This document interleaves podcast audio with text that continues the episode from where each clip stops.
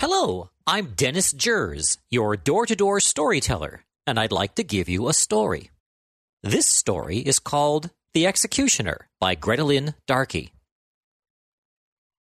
We need you to kill someone, the stranger said, leaning forward on his knees. His gaunt face looked thinner in the sharp shadows of the firelight.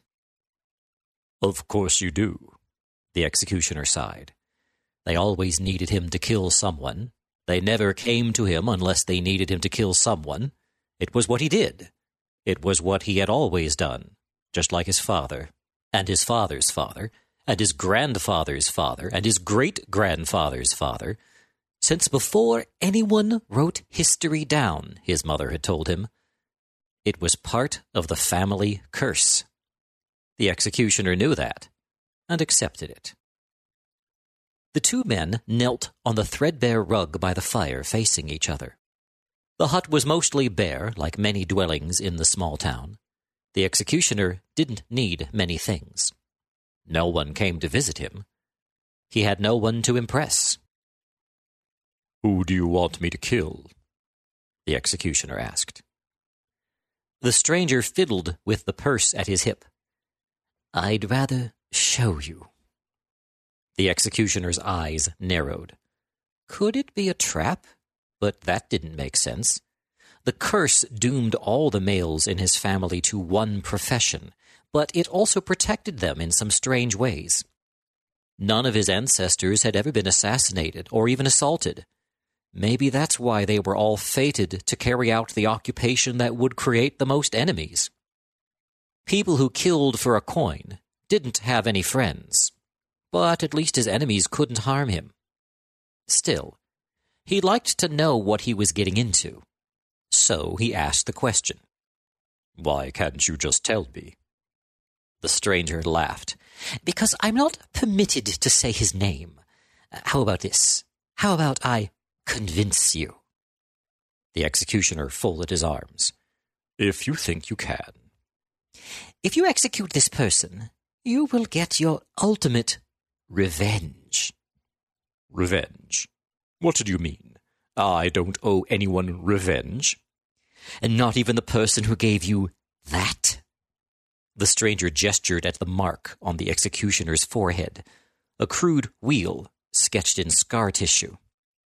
That's not a wound. We're all born with it, all of. of my people. Uh, but it is the mark of something deeper, isn't it? What do you mean? The stranger grinned. Of the curse. oh, yes, I know about your family curse. Suddenly, the executioner was on his feet, holding the stranger by the throat so that the smaller man's feet dangled above the ground. The executioner's face was an inch away from the stranger's purpling one. Their noses almost touched. What do you know about my family's curse? he hissed. The stranger gurgled. With a sneer, the executioner dropped him and turned away. The man immediately fell to his knees, gasping and coughing. Finally, he spoke. I know many things. I know that your family has been cursed since the beginning of time. If you want, I can get you revenge on the heir of the one who cursed you. The executioner turned back to the stranger. Who was this thin little man who knew so much and yet possessed such a small, useless body. He stepped toward the fire so that he was close enough to kick the stranger, who looked up at him from the floor. Take me to this man you want me to kill. If you're lying to me, I will kill you. The stranger scrambled to his feet and straightened his robes. He raised his head almost proudly. His beady eyes gleamed. That's better. Follow me. The stranger led the executioner through the nighttime streets. The town was packed today because of the registration, and many of the inns and taverns bustled with light and noise. However, the side roads were quiet and full of shadows, and that was the way the stranger led the executioner. Finally, they stopped. The executioner looked around. Well, where is this dangerous criminal? The stranger shushed him and motioned him forward. He is in there? The executioner looked. There was nothing there but a yawning mouth of blackness. He turned on the stranger. What kind of a trick is this? The stranger only grinned. No trick. He is in there, inside the cave. Don't worry. He is more vulnerable now than he will ever be. This is your chance for revenge for all those years of loneliness, for your kinfolk's perpetual isolation, for all the humiliation you have ever suffered. You can take revenge now. You can strike the decisive blow. Go in. You will find him asleep with his mother. A child? An heir. Do you want revenge or not?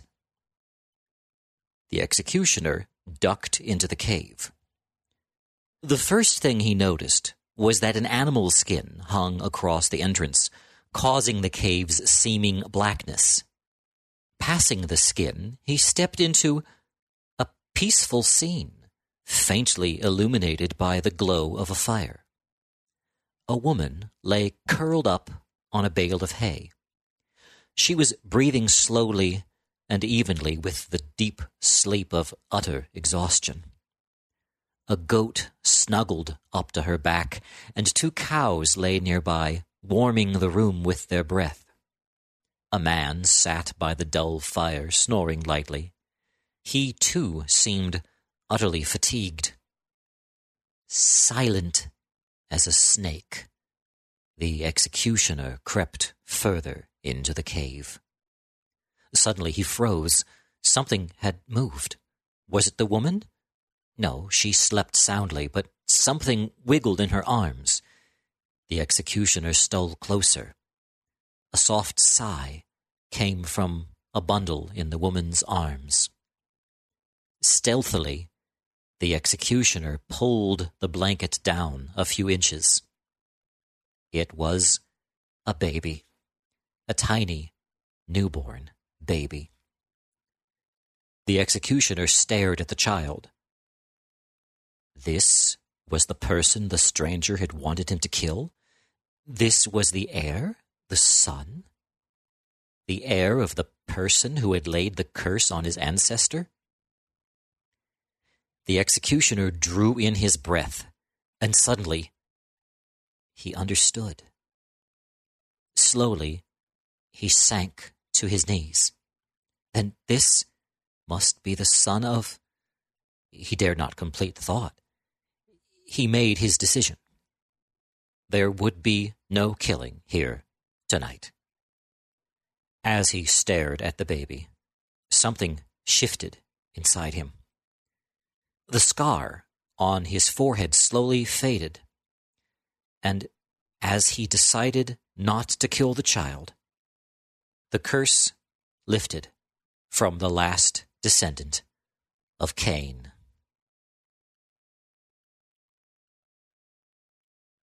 You just listened to The Executioner by Gretelyn Darkey, read to you by your door to door storyteller, Dennis Jers. Thank you for listening. Used by We Are One Body Audio Theater with the permission of the licensor. Granted under a copyrighted license agreement.